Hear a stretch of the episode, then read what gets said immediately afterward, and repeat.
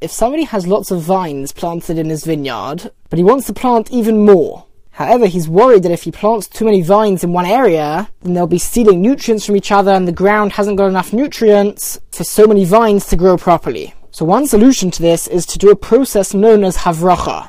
Havracha is when you take the tip of a vine which is already growing in the ground, and this can be done with other trees as well, not just the vine.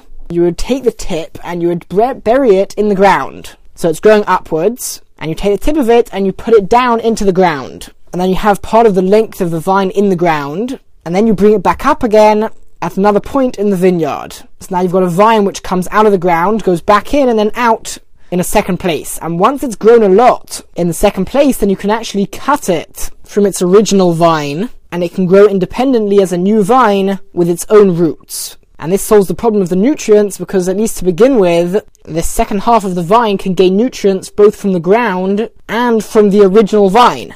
Now, the focus of our Mishnah is whether one is able to plant another species above the part of the vine which is totally underground. And this area is shown in the diagram for this Mishnah. And the issue at hand is not a question of planting a species too close to another species, because we're talking about when it's further than six tefachim away from the roots. Certainly within six tefachim from the roots, the roots of the original vine it's forbidden to plant there. But if he sticks the tip of the vine into the ground further away than six tefachim, then there's another issue, and that is grafting.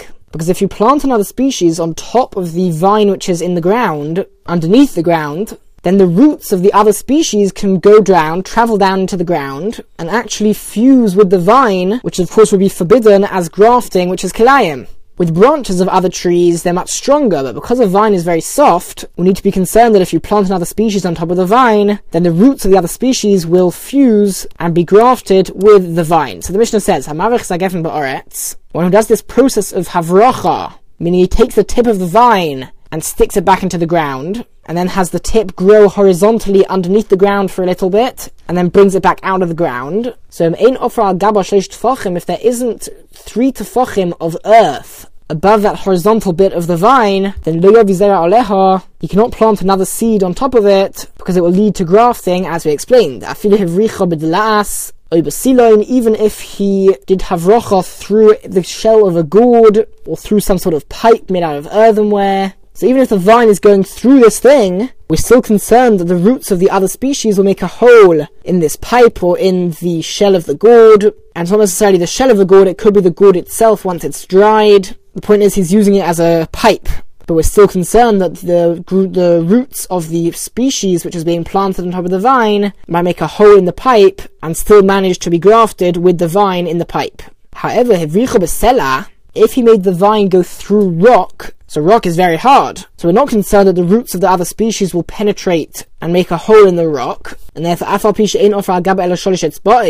even if there's only three finger widths of earth above the vine, he is permitted to plant another species on top of it because the roots are not going to break through the rock. The truth is, there doesn't have to be any space above it. There could be even less than three finger widths.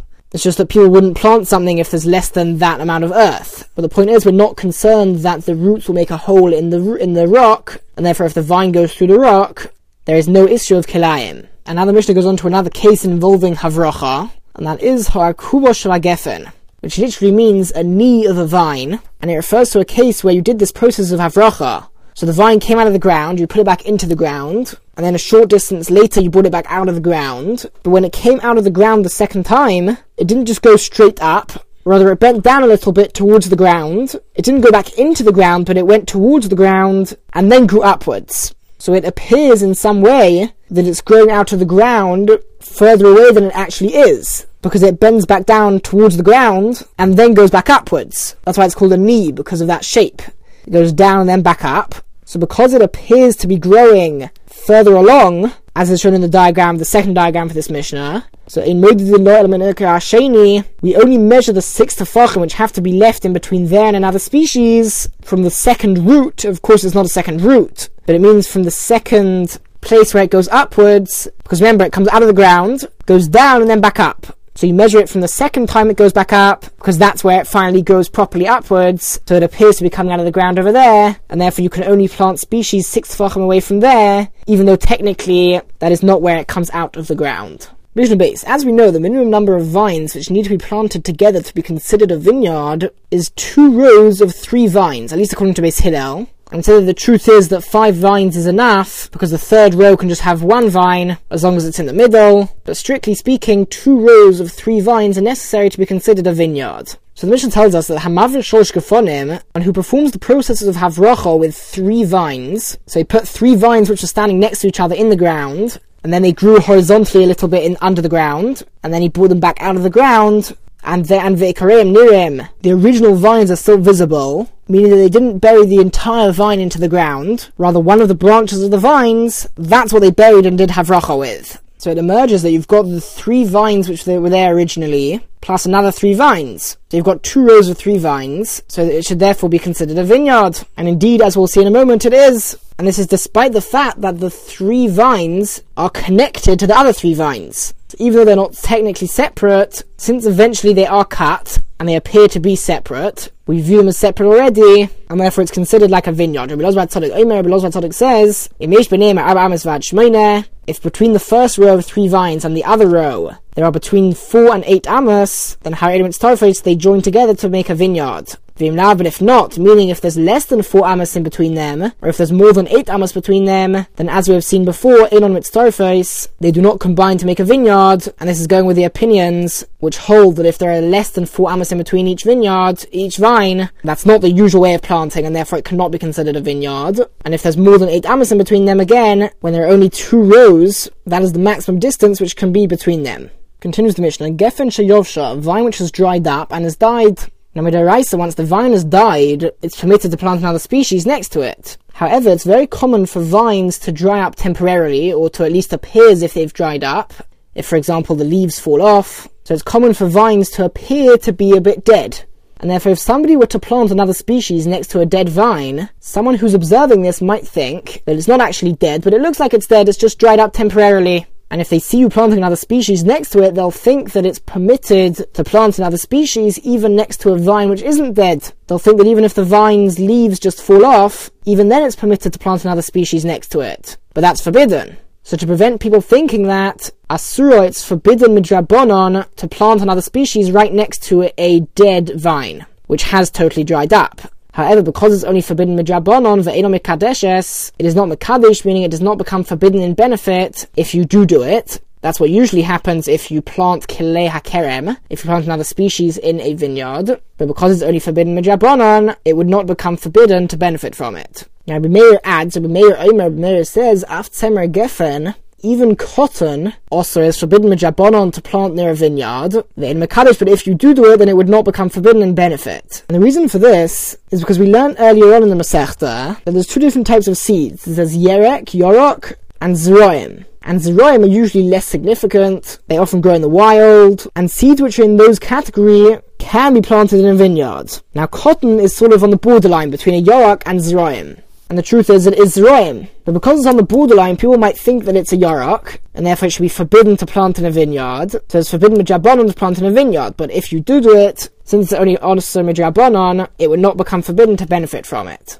Rabbi Lozbar Tzadok Omer, Rabbi Lozbar Tzadok says Mishmoy in the name of Rabbi Meir, and he's now referring back to what we said in Mishnah Aleph. The one is not allowed to plant another species above a vine which has been put into the ground using the process of Havracha, and the reason we explained before is because we're worried that they might become grafted with the vine below it. So the Mishnah says, according to Rabbi Lozbar Tzadok in the name of Rabbi Meir, Afal Gabi Agefen, even when one plants another species on top of a vine, and that's referring to the case of Mishnah Aleph, Osir, it's forbidden to do it, but if you do it, the Eina Makadesh, it does not become forbidden in benefit. And the reason for this is because grafting is forbidden amongst all plants. Even trees, it's not specific to a vineyard. And therefore grafting does not come under the category of Klea Kerem, rather it comes under the, under the category of general Klei Zeroim, climber of seeds of the field. And when it comes to Klei Zeroim, the thing does not become forbidden in benefit. That only applies to Klei Kerem. So even if this was done in a vineyard, it's still under the category of Klei Zeroim, and therefore it does not become forbidden to benefit from the vine and the species planted above it.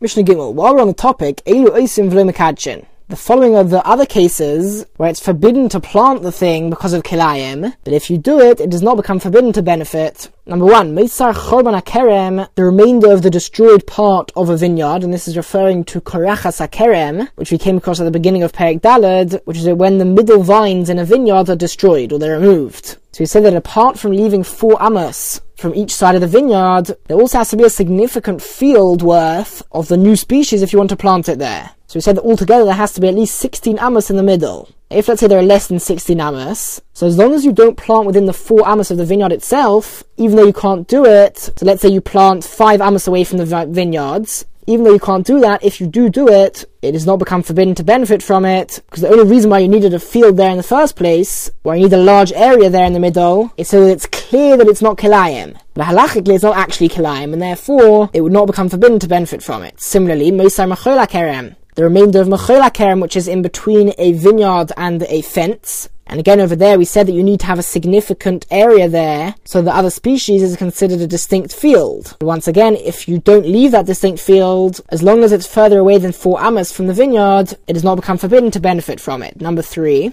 Moisar Piske Oris, the remainder, meaning the extra part of the Piske Oris, which is like Karachas Akerem, just in the case of an Oris, which is when the vines grow above the ground, on poles and the like. So we said over there that you have to leave four amas from each side of the Oris, and then you can plant in the middle. However, now we're going to see a second leniency of an Oris over a Kerem, and that is that whereas with regards to a vineyard, you have to plant more than four amos away from it in order for it not to become forbidden to benefit from it. When it comes to an oris, as long as you plant six tefachim away from the oris, from either side of the oris, even if you plant within four amos of it, it does not become forbidden to benefit from it. Again, because an oris is not considered as significant of a vineyard as a regular kerem, as a regular vineyard, and therefore the four amos which you have to leave are less strict. So even if you do plant within four amos, it does not become forbidden to benefit from it unless it's within six tefachim of the oris. Alright, and fourthly and finally, Moisar Apifioris, the remaining part of the structure where the oris grows on. If you recall, we mentioned in the previous perek that in an oris, the vines would usually grow onto poles and then onto beams, which were sort of like a roof. And we said that if you drape a vine onto even part of this structure, then it becomes forbidden to plant under the entire structure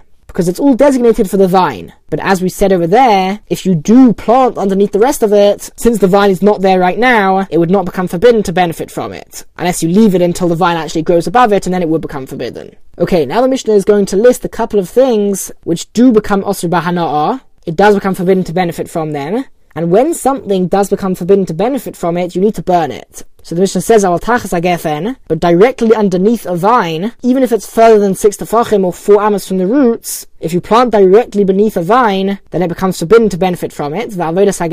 if you plant within the work area, within the six tefachim of a vine, or within four amos of a vineyard. So in those cases, harelu makadshis, they are makadshis who do become forbidden to benefit from it because that's proper kelayim. Mishnah Dalet. So one of the things on the list in the previous Mishnah which does become forbidden to benefit from is if there's another species planted directly underneath a vine. And the question of our Mishnah is Hamasakich es gafnoi al gabi shel chavero. When he makes his vine grow such that it covers over his friend's grain. So he plants his vine above his friend's grain. So had he done that in his own field, certainly it would all become forbidden, and he'd have to burn it all, both the vine and the other species, the grain. The question is, what about in this situation where the grain doesn't belong to him? So according to the Tanakama, it makes no difference. Haiza Kiddush. He has made it forbidden in benefit, both the vine and the grain, but he is obligated to replace it, because he of course caused his neighbor to lose out. So he's going to have to burn his neighbor's grain and then compensate him for that. However, interestingly, Rabbi Yossi, Rabbi Shimon, Rabbi Yossi and Rabbi Shimon say, Ein Adam Makadish Dovish Ein Shalai.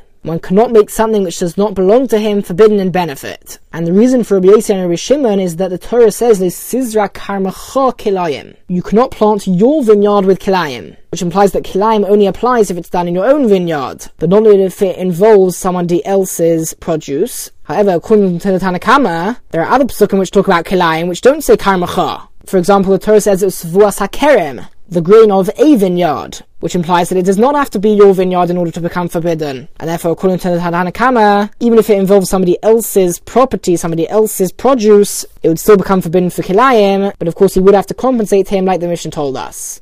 There's a fascinating discussion in the Yerushalmi according to Rabbi Yossi and Rabbi Shimon, who say that the other person's grain does not become forbidden. Well, what about this person's vine? So that's his own. But if the grain doesn't become kilayim, then can the vine become kilayim by itself? So that is a dispute in the Yerushalmi.